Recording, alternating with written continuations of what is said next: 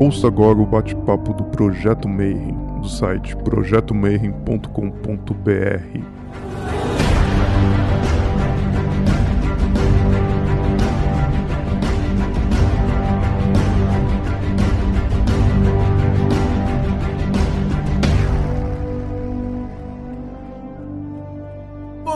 para você que é de bom dia, boa noite para você que é da boa noite, boa tarde se você acabou de ver esse vídeo liberado no YouTube. Você está no Bate-Papo Mayhem e você que está aí no futuro, a gente continua trancado em nossas casas, sem poder sair. E hoje eu vou entrevistar um cara que está trancado na Espanha mas eu não vou falar ainda quem é, mas vocês já leram tipo uma porrada de coisa que ele escreveu, porque ele foi um dos primeiros colaboradores do TDC lá em eu nem lembro o número, a gente vai conversar isso depois, mas faz tipo muito tempo. E ele escrevia uma coluna chamada Artigo 19. E um monte de gente escrevia perguntando o que é artigo 19. E hoje a gente vai descobrir isso.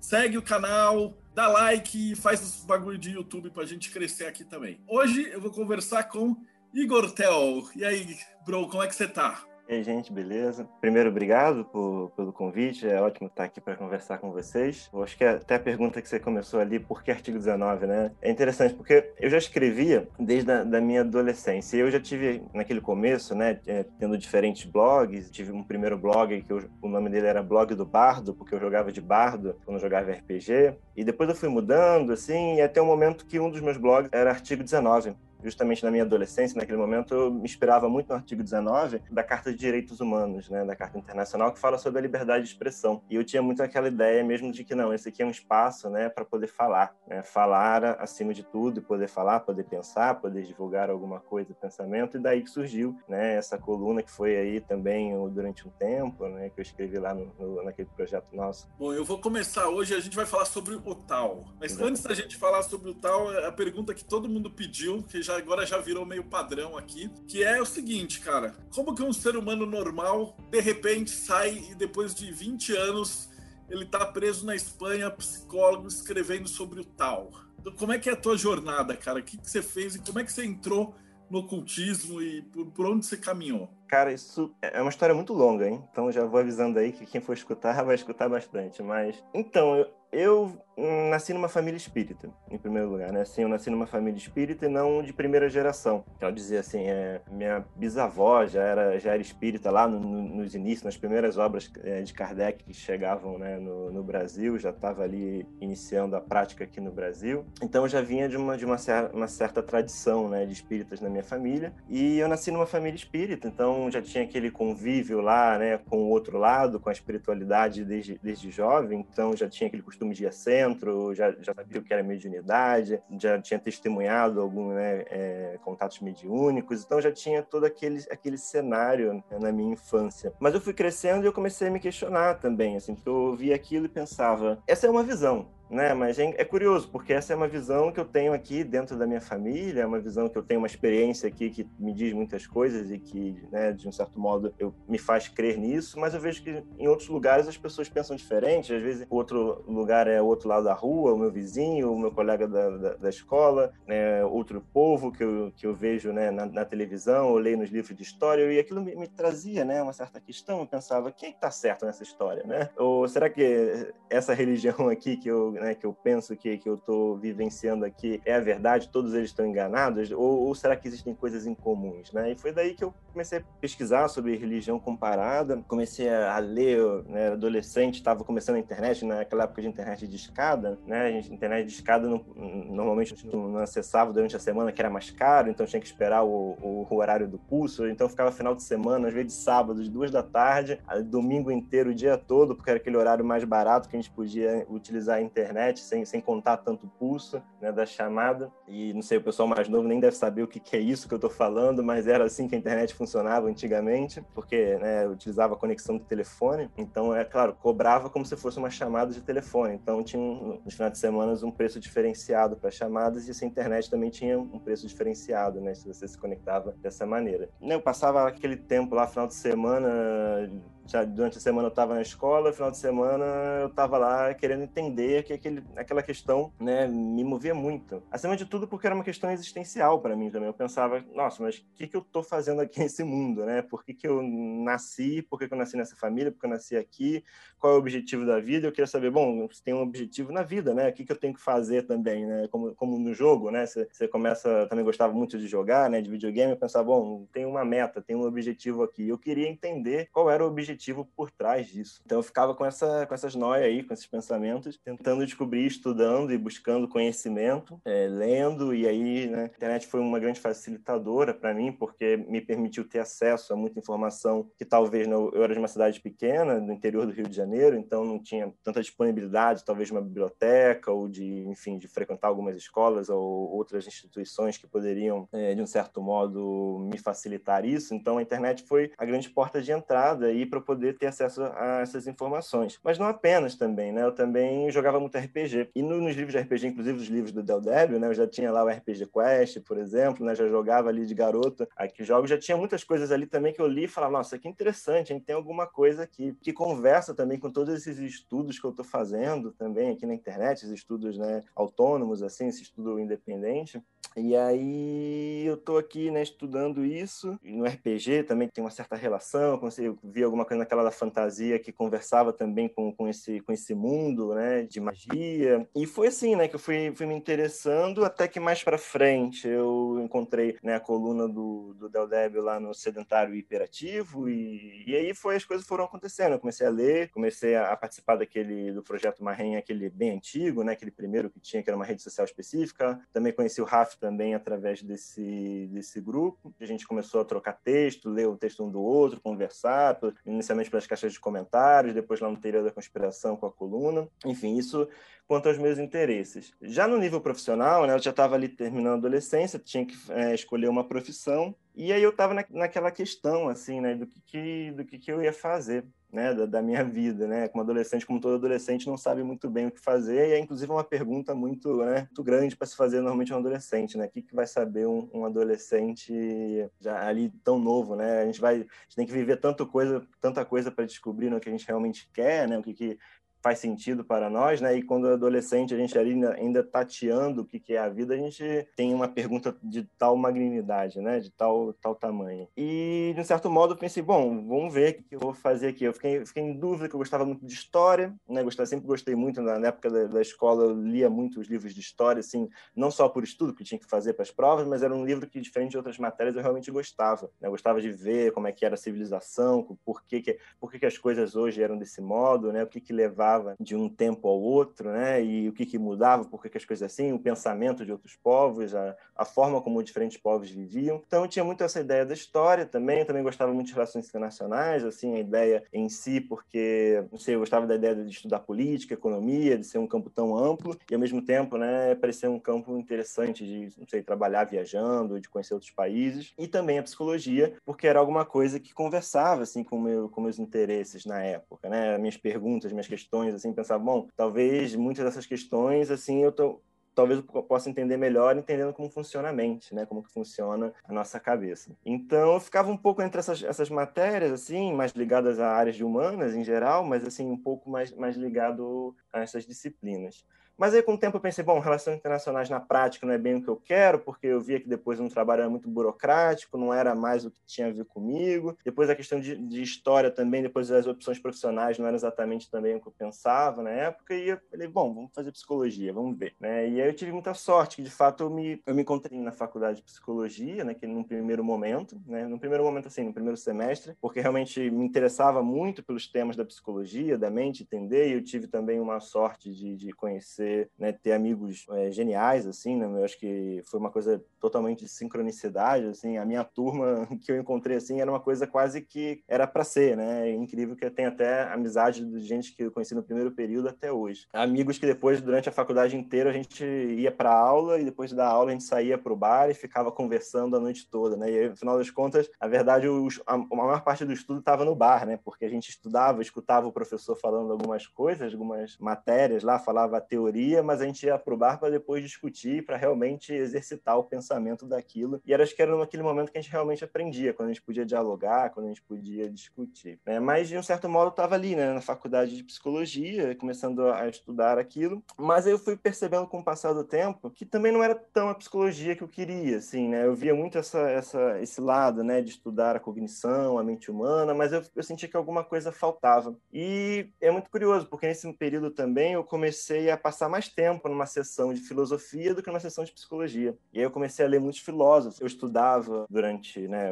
a faculdade o que eu tinha que estudar para as matérias, mas depois eu ia lá e estudava, sei lá, Platão, Sócrates, lia lá os filósofos, os comentadores de filósofos, que eu via que realmente eles conversavam muito mais com aquelas questões. Eu cheguei até a pensar a mudar de curso em um determinado momento, né? Eu falei, talvez tenha mais a ver com filosofia, o que eu quero, porque, enfim, as questões, o pensamento, né? O que trazia para mim naquele momento. Mas eu acabei continuando na psicologia, né? Principalmente porque eu acabei conhecendo a psicanálise. Né? E aí que também foi um ponto de virada para mim. Eu já tinha tido alguma experiência de psicanálise na época da adolescência, que eu já tinha ido ali né, nesse momento um pouco de, de questionamento e procurado um, um, analista e tal. Já tinha tido alguma experiência de terapia naquele momento, né? Talvez isso também pode até também ter me ajudado também escolher psicologia, né? Já tinha uma certa ideia de um profissional de é, terapeuta, mas mas naquele momento que eu não conhecia a psicanálise, eu vi aquela abertura, aquele diálogo, né, para poder pensar, para poder questionar, para poder ver coisas que na psicologia às vezes são muito científicas, né, científicas no sentido muito metodológico, muito dentro enquadrado numa maneira específica de fazer ciência, né, de muito positivista às vezes, né, muito muito ligado, e que na psicanálise eu via um campo mais amplo poder discutir, pensar é, dimensões mais radicais da existência, dimensões mais, não sei como posso dizer assim, um pouco mais ligadas a questões mais ontológicas, mais questões do ser, do porquê que nós estamos aqui, que nós estamos fazendo, né? E poder levantar essas questões não só num nível muito prático, assim, mas pensar mesmo no nível existencial, né? Então, a psicanálise abriu muito para mim esse, esse campo. Eu falei, não, então é realmente dentro dessa essa especialidade, né? Dentro da psicologia que eu tô ali, de um certo modo, me encontrando. E isso em paralelo, obviamente, né? Com toda aquela bagagem que eu vinha trazendo lá de, de questões espirituais também, né? De, de ter uma certa vivência, de conhecer, de, de, pesquisar sobre tudo isso. Foi durante a faculdade que eu também conheci o taoísmo. Meu amigo, o Gilberto, na época ele estava iniciando como sacerdote no templo taoísta do, do, Rio de Janeiro, que faz parte da Sociedade Taoísta do Brasil,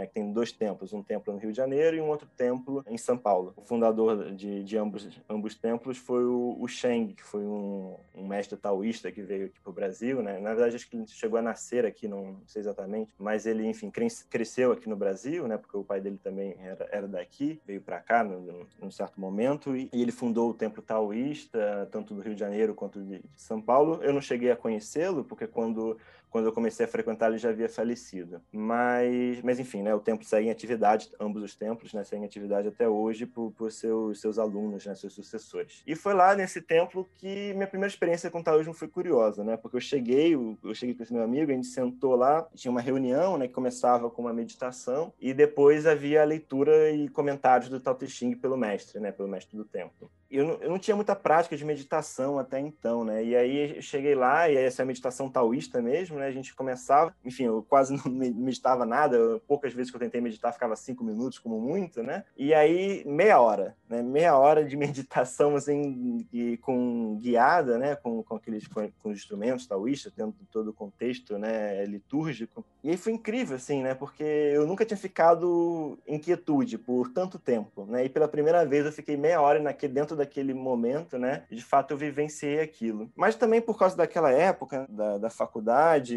estudos, formação, não tinha muito tempo de, de ir ao templo, muitas vezes por causa de horários conflitantes, com aulas que eu tinha, com questões assim outras, né? Então, durante a faculdade, algumas vezes eu até cheguei a voltar no templo, mas eu não estava frequentando tanto ele. E, e aí depois eu depois que eu, me, que eu me formei como psicólogo, depois fiz mestrado em psicanálise, fiz né, pós-graduação, me especializei como psicanalista. E aí, com, com depois de um tempo, já estava ali, né, depois de, de um, ter feito um, um, percurso também na psicologia, eu comecei a trabalhar atendendo clinicamente, também já tinha um, um percurso acadêmico, comecei a escrever de, de, de modo acadêmico, né, produzir pesquisa científica, dentro inicialmente comecei na psicologia social, até depois é mesmo entrar na psicanálise. E depois desse percurso eu ainda fiquei assim com uma questão assim, não, acho que tem alguma coisa que me chama ainda para o taoísmo, né? Porque sempre o meu interesse pela filosofia esteve, esteve ali, né? Eu sempre gostei muito de ler filosofia porque dialogava com nossas questões existenciais, dialoga com, com as questões assim mais essenciais. Eu digo assim que a psicologia, de certo modo, ela é ótima porque nos ajuda a entender assim a mente, nos, nos ajuda a perceber muitas coisas, como é que nós funcionamos, nossas questões emocionais, nossas necessidades, né? Como é que funciona o nosso pensamento, mas no fundo as questões que nós vivemos são questões que são abordadas pela filosofia há centenas de anos. A gente acha que às vezes está pensando uma coisa muito genial no momento, mas a gente pode voltar e ver aí que Sócrates, que Platão, que Aristóteles já falava sobre aquilo de uma maneira às vezes mais complexa do que a gente consegue pensar hoje, né? Então, então para mim sempre foi incrível essa possibilidade, né, de dialogar em, em, a, para além do tempo. E eu senti essa necessidade de voltar. Eu falava alguma coisa assim me chama, né, de uma prática, porque eu estava muito na teoria. Tinha muita minha prática profissional, dentro da psicologia, da psicanálise, mas eu sentia falta de um, né, de, uma certa experiência, né? E aí foi quando eu comecei a frequentar de verdade o templo, né? Comecei a ir, teve uma época que eu ia toda semana frequentando essas reuniões de meditação e leitura do Tao Te Ching. Depois eu comecei a frequentar cursos, comecei a praticar, praticar Tai Chi Chuan, não, não no templo, mas em outra instituição. Também comecei a praticar o, o Tai Chi, né? Que é uma, é uma prática dentro do taoísmo, que está ligada ao, ao cultivo da energia, né? Alguns consideram uma dança, outros consideram uma, uma luta,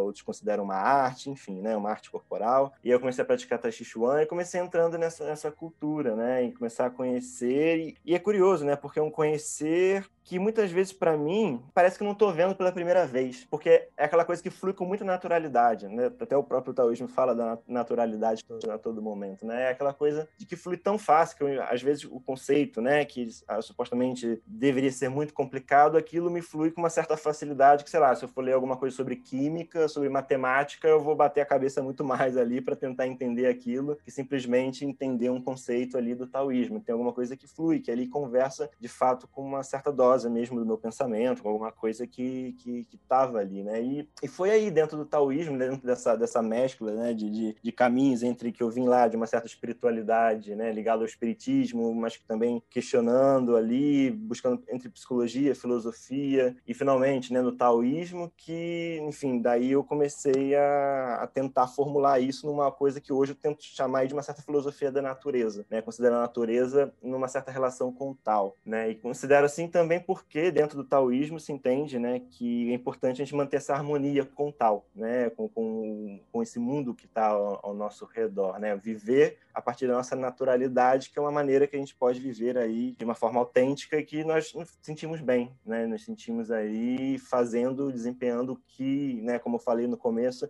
o nosso papel nesse mundo, né, eu comecei falando qual era o meu objetivo, né, nesse mundo, né, de um certo modo, talvez eu não tenha uma resposta tão clara de, ah, eu tenho que fazer isso, mas pelo menos a partir do momento que eu estou seguindo a minha naturalidade, né, mesmo que eu não seja, sabe exatamente o que, que eu tenho que fazer, não, e talvez não haja mesmo essa missão tão clara assim, né, mas a partir do momento que eu estou fazendo a minha naturalidade, vejo que todas as coisas passam a fluir. Né, todas as coisas elas seguem o rumo que elas deveriam seguir. Seria um pouco por aí, né, essa primeira pergunta. Aí, aí, você chegou no tal, mas aí o uhum. que é o, o, tal do tal? Essa é a grande Ótimo. pergunta que a galera tá esperando para você, responder. Claro, o Tao é, é, curioso, né? Que já começa o Tao Te Ching, vamos começar, né? É o livro do caminho e da virtude. Tao, caminho, né? Uma tradução mais, mais aproximada, né? Que seria essa, esse, essa palavra chinesa, e Te, que significa virtude, né? E Xin, livro.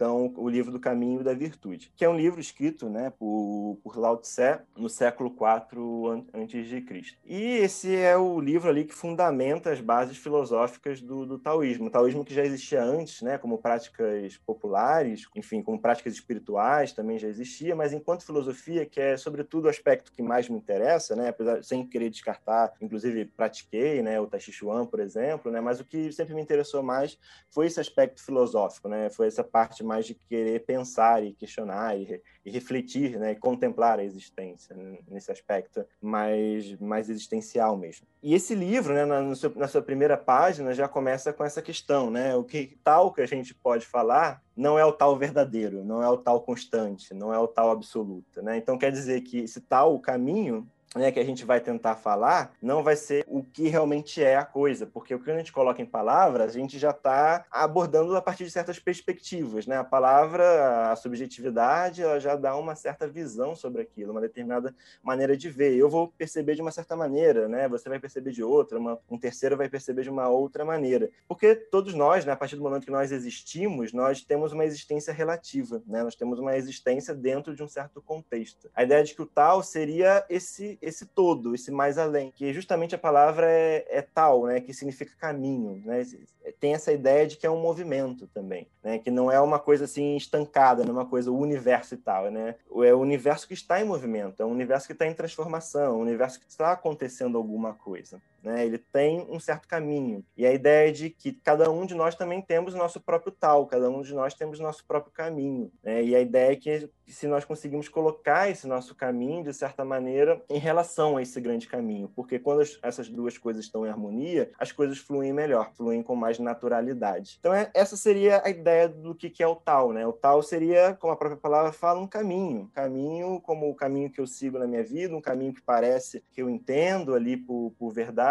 um caminho que é aquilo do qual eu me desenvolvo, com o qual eu, eu cresço e me relaciono com os demais seres mas também se refere a esse caminho mais cosmológico, né? Esse caminho que é esse universo, esses mistérios que talvez a gente não tenha nem como definir totalmente, né? A gente tem ali as palavras que tentam ali, a gente tem a ciência, tem nossas teorias, nossas filosofias que tentam se aproximar e tentam definir o que é esse mistério da existência, mas que no mais além é essa dimensão mesmo misteriosa, né? Mas que nós sabemos aí que alguma coisa há, né? Porque a gente olha para fora e vê coisas acontecendo, né? Então existe alguma coisa coisa. Nesse caminho do tal, eles falam alguma coisa sobre magia? Qual, qual que seria a definição de magia dentro dessa filosofia?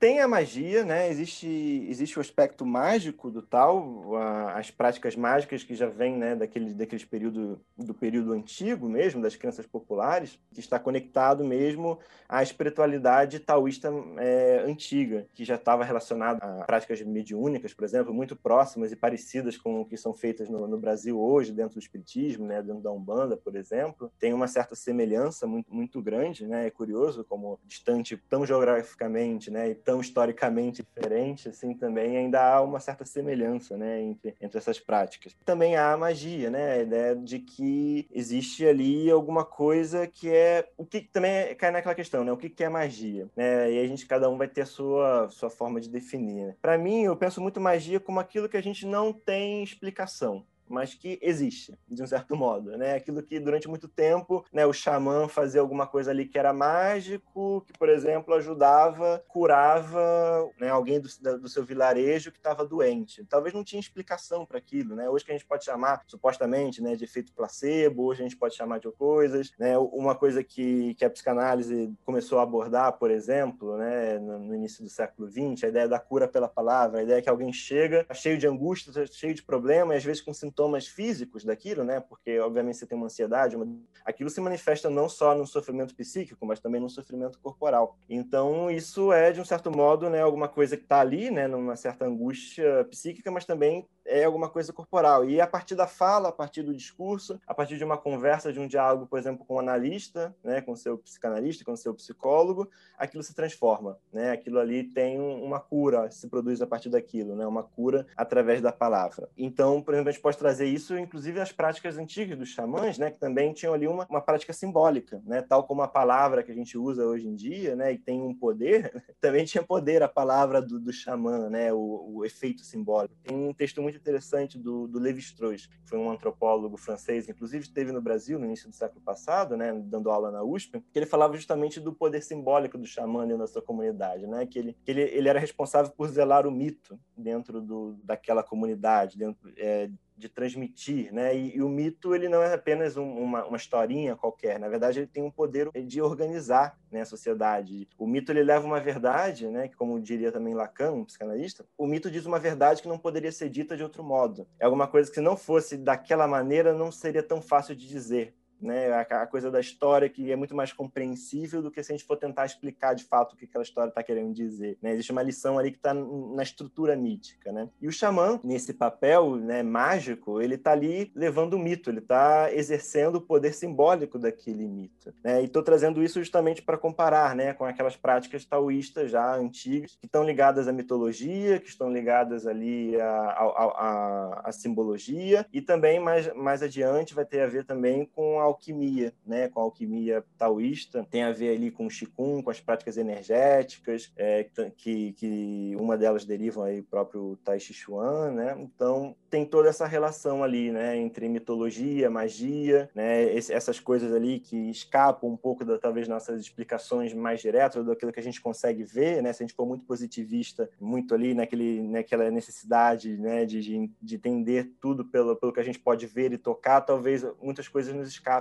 né? Porque existem uma, algumas dimensões de nossas relações que escapam aos nossos olhos, aos nossos sentidos, mas isso não quer dizer que não deixa de existir, né? Talvez a gente precise só pensar a partir de uma outra perspectiva isso, né? Então a ideia de que essa magia, enquanto alguma coisa que existe, mas talvez a gente não possa explicar muito bem, mas que tem alguma coisa ali de efeitos, né? Acho que sempre teve presente aí dentro da tradição taoísta. Comprei o Tao Te Ching e li e curti. E aí eu quero me tornar um taoísta. O que, que eu tenho que fazer? Tem alguma iniciação? Qual que é o procedimento para a gente entrar e falar assim, ah, agora eu vou me dedicar a isso? existe uma certa divisão do taoísmo, né, que a gente faz de uma maneira prática, assim, né, de que não é uma divisão que, que diz respeito a como o taoísmo era pensado antigamente, mas é uma, uma divisão que a gente faz mais hoje em dia, né? que é o taoísmo enquanto filosofia, religião e, e práticas em geral. Né? Então, por exemplo, o taoísmo enquanto filosofia, que é alguma coisa que me interessa muito mais, geralmente, né? que é pensar, por exemplo, ler o Tao Te Ching e entender o pensamento do Lao, do Lao Tse enquanto filosofia de vida, enquanto a filosofia que serve para mim, né? aquela filosofia que, que me ensina a como viver,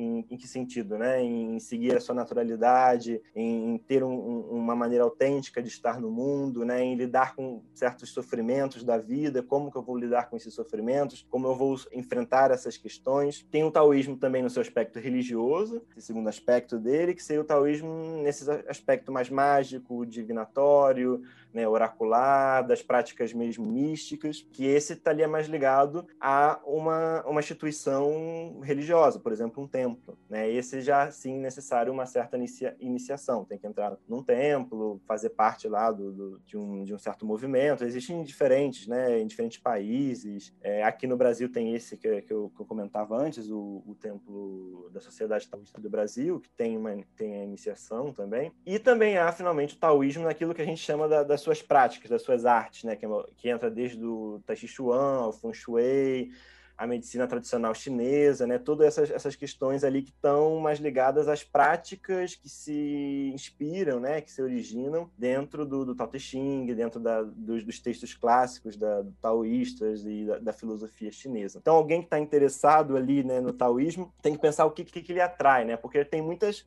muitas frentes, né? O taoísmo é, bastante, é um pensamento bastante complexo. Tem desde poesia taoísta, né? Tem é, pintura taoísta, né? Tem, tem a arte taoísta, até a filosofia, até o seu aspecto religioso, né, seu aspecto espiritual. Então tem muita, muitas frentes aí. Né? A ideia de a filosofia taoísta é mais acessível, né? Aquela que você pode estudar a partir de alguém que possa lhe ensinar, alguém que conhece, pode ler livros. Já no aspecto religioso, como eu disse, tem que entrar dentro de uma certa instituição, né? Que é formal mesmo, que, que possa dar essa iniciação, que possa dar essa instrução. E no aspecto prático também, né? O Tai Chi Chuan, existem aí professores, mestres de Tai Chi, como, assim como, enfim, o Kung Fu. Você vai procurar um mestre de Kung Fu, você, no Tai Chi você vai ter que buscar um mestre de Tai Chi, ou no Feng Shui, né? Essas partes práticas práticas funcionam de uma maneira mais parecida, né, com, com as artes marciais, por exemplo. Você falou a parte de oráculos, que essa interessa para o pessoal aqui, né? Então, que tipo uhum. de oráculo trabalha no, no, taoísmo? O oráculo mais comum, assim, né, utilizado no taoísmo, é o, o I Ching, né, que é, na verdade, é, o I Ching significa Xing novamente aparecendo, né, como livro, e I que significa mutações, né, transformações. E que na verdade é um livro anterior né, ao próprio Tao Te Ching. É um livro que, que antecede e faz parte da cultura chinesa, não apenas ao taoísmo, como outras filosofias chinesas, como, por, exemplo, o confucionismo, né, também que é inspiração no I Ching, que é a ideia do quê? Né? O I Ching, ele, ele é um livro da natureza, né, de uma maneira geral, se eu fosse definir ele assim, né, eu chamaria de um livro da natureza, em que ele, na verdade, nem foi escrito em palavras, ele foi escrito através de hexagramas. São 64 hexagramas que, na verdade, são formados por dois trigramas. Né? São oito trigramas, que, por exemplo, são fogo, água, trovão, né? terra, céu. E esse, esses trigramas combinam entre si e formam ali né, o hexagrama. E aí, ao todo, oito trigramas que podem combinar entre si, é, 8 vezes 8, 64. Né? E esses 64 hexagramas formam aí uma espécie de livro da natureza. Seria todo o aspecto da transformação da natureza, desde o seu início, dos seus processos ali né, de, de, de transformação, de crescimento, de decadência, até de, de, finalização e de reinício, né? Como a própria natureza está sempre recomeçando, né? É início e fim, vida e morte, né? Tem as estações que, que vão do verão ao inverno e o verão novamente. Nessa natureza que está sempre em constante transformação, nessa continuidade, é, o Xing se baseia nisso. Né? É esse livro da natureza e que tem essa prática oracular, que através dos hexagramas, através do jogo do Xing, tradicionalmente é feito né, com moedas, e a partir da, das moedas tem lá uma certa maneira de você ler, tem um certo hexagrama, se o hexagrama tem uma linha móvel, tem uma linha fixa, tem umas certas diferenças, mas enfim, para quem de algum modo for se interessar e querer aprofundar no, no Xing, é uma forma de você também, a partir de cada hexagrama, também ter respostas né, para questões. Né? Você pode ter lá uma pergunta do que, como é que está passando, né? O, alguma questão que você queira saber, alguma coisa né, que você está tá passando aí, que está difícil, e você vai lá e pode fazer um jogo, né? E, e aquele jogo do Xing vai sair um hexagrama que tem uma mensagem, tem um símbolo por trás daquilo, tem ali uma possibilidade de resposta. E o mais incrível é que tem infinitas possibilidades, né? Porque tem o hexagrama, mas o hexagrama pode sair com uma linha móvel, pode sair com duas, pode sair com três, pode sair e diferentes linhas móveis e, enfim, chega uma infinidade de possibilidades de respostas, né? Não é alguma coisa assim que vai ter ali cara ou coroa, né? Vai ser alguma coisa que é bastante complexa. Eles trabalham muito com a interação né? entre a energia do mundo físico com o mundo espiritual. Você citou uhum. do Ying, mas tem o Feng Shui, né? O Feng Shui, o pessoal fala, também trabalha muito com isso né? Você põe à disposição dos móveis, tá? O Tai Chi também, é, a energia, o Qigong, eu cheguei a praticar oito anos Qigong dentro do Kung Fu. Então ele, ele tem esse, esses dois mundos um dentro do outro, né? Uhum. Como que é a questão espiritual? Uma pergunta que o pessoal sempre faz é assim, tipo, aí ah, depois que eu morrer, o que, que acontece? Então, dentro do taoísmo, como é que funciona essa dualidade aí de corpo e espírito? E o que, que acontece depois que as pessoas morrem? Bom, essa, essa, é uma questão interessante, né? Tem diversidades aí de opiniões, né? Porque o próprio taoísmo é uma, é uma filosofia, um pensamento bastante antigo e, e bastante libertário, assim. O próprio contexto, né, do, do taoísmo, do seu surgimento, é um contexto ali de contestação, né? O taoísmo é uma espécie de contracultura dentro, dentro da China antiga, porque havia o confucionismo, né, que era um pensamento ali, Confúcio via a sociedade e tentava, de um certo modo, organizar através da educação, através né, dos papéis sociais, e os taoístas eles eram meio que questionadores da ordem, né? Eles eram ali meio que filósofos errantes que questionavam, que acreditavam que as pessoas não, não deveriam tanto ali ser educadas, mas desenvolver a sua própria naturalidade, que a sua própria naturalidade é boa,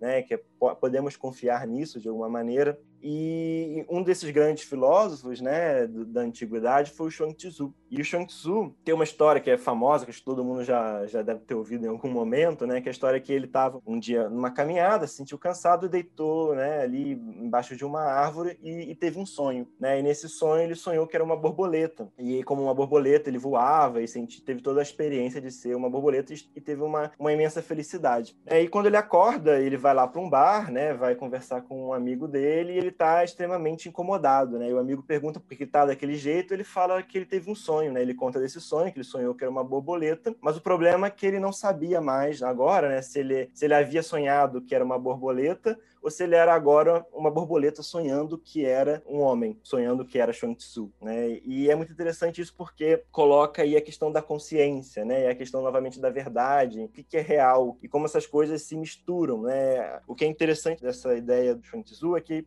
é como se a realidade, o mundo, né, fosse um, um sonho sem sonhador. Né? Não importa se no final das contas você é um homem sonhando com uma borboleta ou uma borboleta sonhando que é homem. Na verdade, é um sonho. A realidade ela tem esse aspecto de sonho. E isso é muito interessante porque isso, isso é uma outra maneira da gente ver a própria espiritualidade, né? a própria nosso estar no mundo. Né? Enquanto outras espiritualidades talvez pensem aí num céu, num certo progresso, numa certa evolução, né, num certo lugar ali, numa certa, uma certa escapatória, numa ideia de salvação. Para o taoísmo não existe um porquê ir para um outro lugar. A sua espiritualidade é aqui e agora.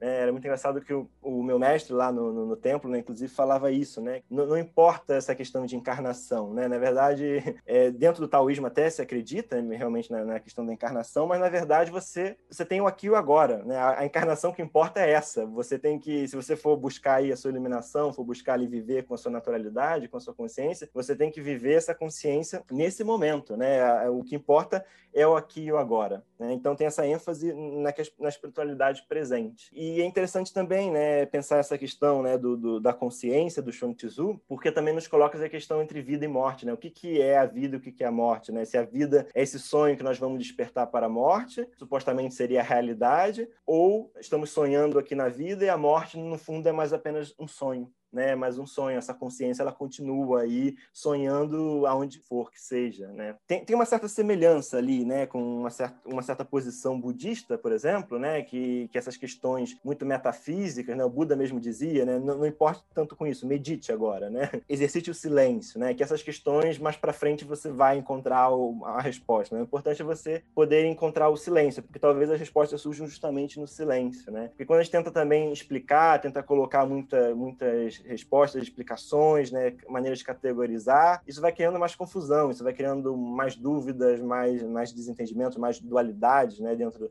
do pensamento taoísta. Então, a ideia é de que a espiritualidade, né, a prática, na verdade, está em a gente conseguir realizar, sobretudo numa prática meditativa, numa prática contemplativa, esse, esse vazio, né, esse aqui e agora, né, e essa espiritualidade presente, entendendo que a gente está nesse grande sonho, né, em que o que, que acontece depois da morte? Talvez um outro sonho. Né? A gente não pode dizer, a gente não, talvez não saiba muito bem o que, que é, mas a gente sabe que tem um sonho aí que a gente está fazendo parte, inclusive, agora. A questão é como que nós vamos viver esse sonho, né? Como é que nós estamos sonhando nesse momento, né? Será que estamos sonhando, né, da maneira mais natural, né? Estamos sonhando da maneira mais lúcida? Essa que seria aí, de certo modo, a resposta taoísta para a questão. Tem uma pergunta do Norton Bell. Ele fala assim: é, você podia falar um pouquinho do conceito do Wu Wei, né? abordar uhum. um pouco esse conceito de não ação ativa que existe dentro do Tao? Muito, é, posso sim. É muito interessante essa, essa questão porque, né, o, o é, é justamente um conceito polêmico, né? Porque como é que é esse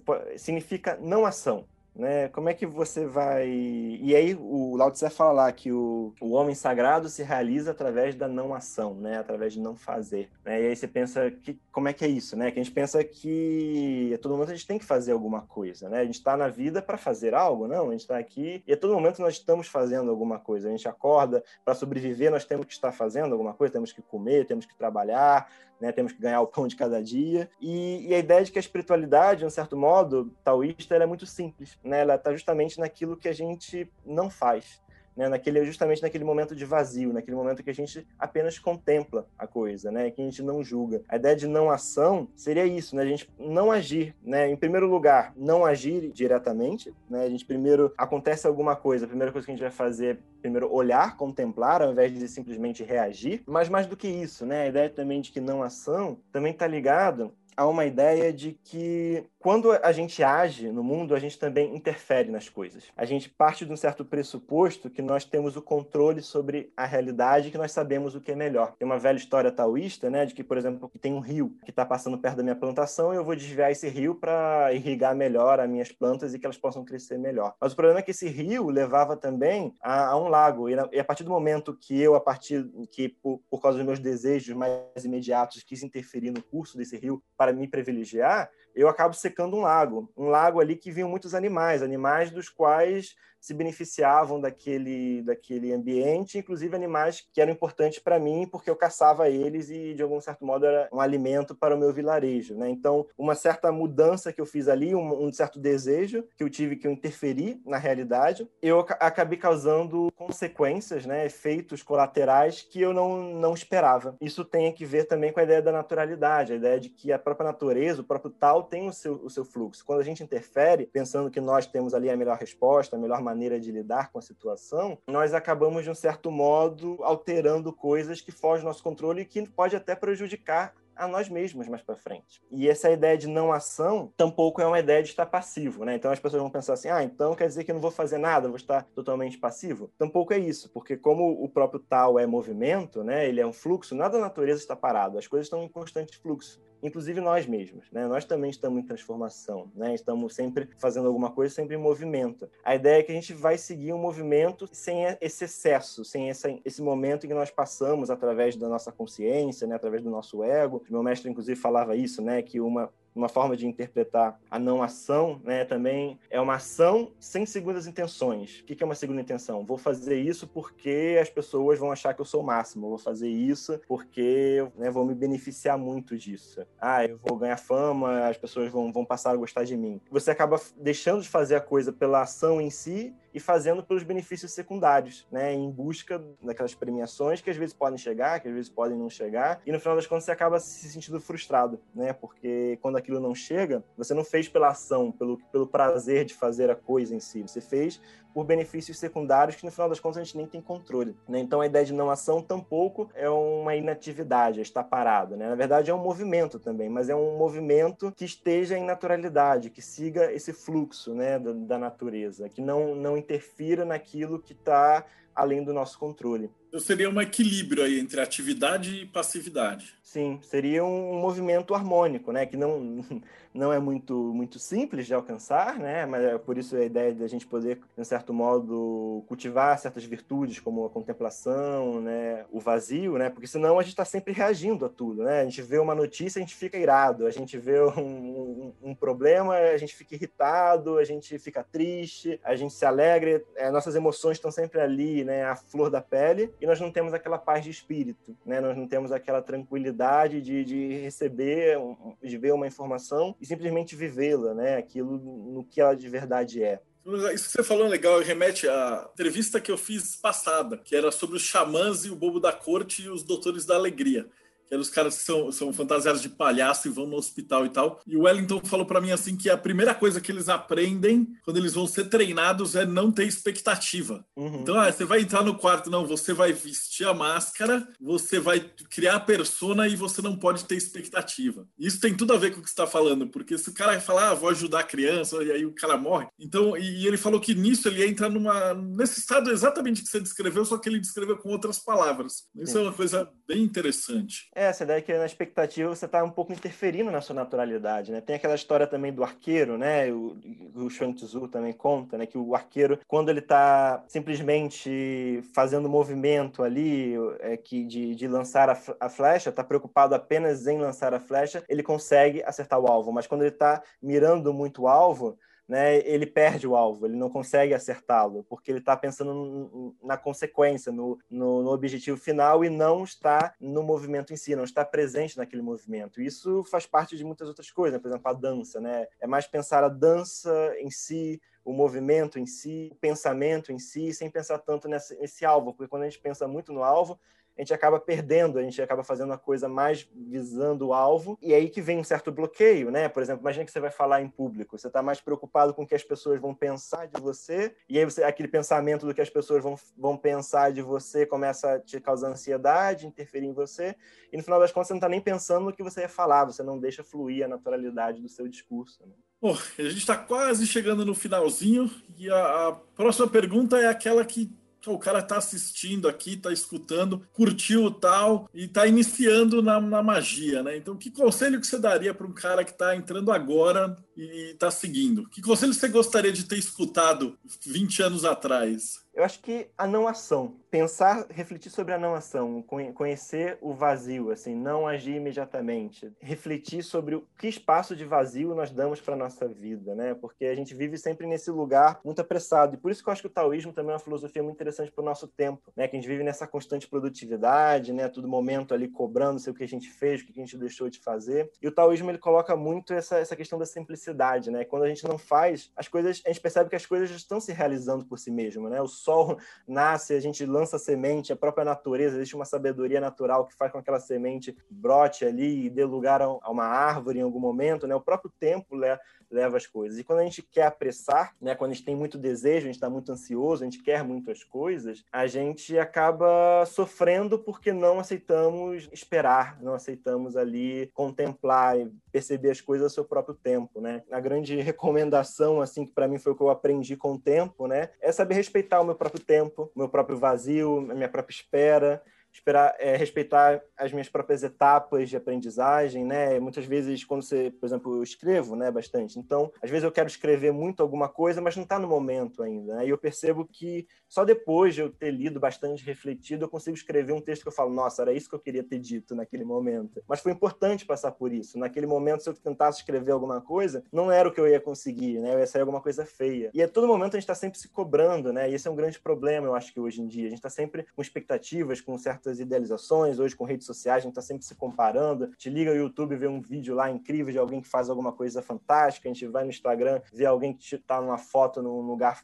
maravilhoso, a gente tem esse é muito muito propício à inveja, né, nos compararmos. Mas perceber que cada um também está um pouco nesse seu próprio tal, cada um está nesse próprio caminho, né? Então é por isso que é importante pensar a não ação, né? A não ação não quer dizer que você não vai fazer nada, mas é calma aí, vamos vamos vamos com calma, vamos pensar, tem um tempo, né? Você tem o seu próprio tempo aqui, você não está aqui para realizar algo apenas por, por isso, né? Você está ali para realizar alguma coisa que seja sua. Então, vamos conhecer isso um pouco melhor, né? Não vamos agir imediatamente, vamos contemplar primeiro. E como é que a gente te acha? Tem o meu site, né? igortel.com.br, tudo junto. Tem também a minha página no Instagram, que eu coloco alguns textos ali, o Cuide-se, cuide.si. É, na verdade, é um jogo de palavras com cuidado de si, que é um conceito da, da filosofia de Foucault que ele fala da espiritualidade na filosofia antiga, né? Que ele fala lá de como que na filosofia antiga, lá de, do, dos helenos, né, haviam práticas espirituais já presentes, né? E então um pouco inspirado nisso eu pensei esse Instagram para falar justamente sobre filosofia e espiritualidade, né? E então tem o cuide.si, é, no Instagram, tem a minha página no Medium também, e tem os meus livros, né, publicados aí com o Rafa, também, né, nessa parceria com as edições Textos para Reflexão, que se encontram na Amazon. Tenho um livro de contos, fragmentos, tem um livro que eu falo justamente sobre isso, né, que acho que está até em gratuidade, entrou faz pouco tempo, na Amazon, que é o Filosofia do Vazio, né, onde eu tento abordar um pouco a ideia de psicanálise, budismo e filosofia. E tem um livro mais recente que eu lancei, que é a Espiritualidade Invisível, que é um que eu já discuto mais uma, uma ideia aí de, de, de espiritualidade né, em relação a, a, esse caminho, alguma coisa em relação a isso que eu, que eu dizia, que é inspirado justamente num poema do, do Imperador Amarelo, que é uma figura mítica também dentro do taoísmo e da filosofia chinesa. Então tem os meus livros, né, tem, pode me seguir ali no, no Instagram, onde eu publico alguns textos, e tem o meu site eu, também, que aí tem todos os links lá também dentro dele, que é mais fácil entrar em contato. Maravilha. Não, tudo isso aí que você falou quem está no YouTube vai estar tá aqui na descrição. O Rafa me lembrou que também tem um que eu até me esqueci, que tem o, o, Filosofia da Natureza, que é justamente um livro, na verdade, o Caminho da Natureza, a Filosofia do Taoísmo, que é um livro justamente que eu falo sobre o taoísmo. Também está lá na Amazon. Então tá, então vai estar tá tudo aqui embaixo. Bom, eu já vou liberar para a galera bater um papo com você, mas já só despedir do pessoal. Então, você que acompanhou a gente até agora, o meu muito obrigado e a gente se vê aí no próximo bate-papo meio.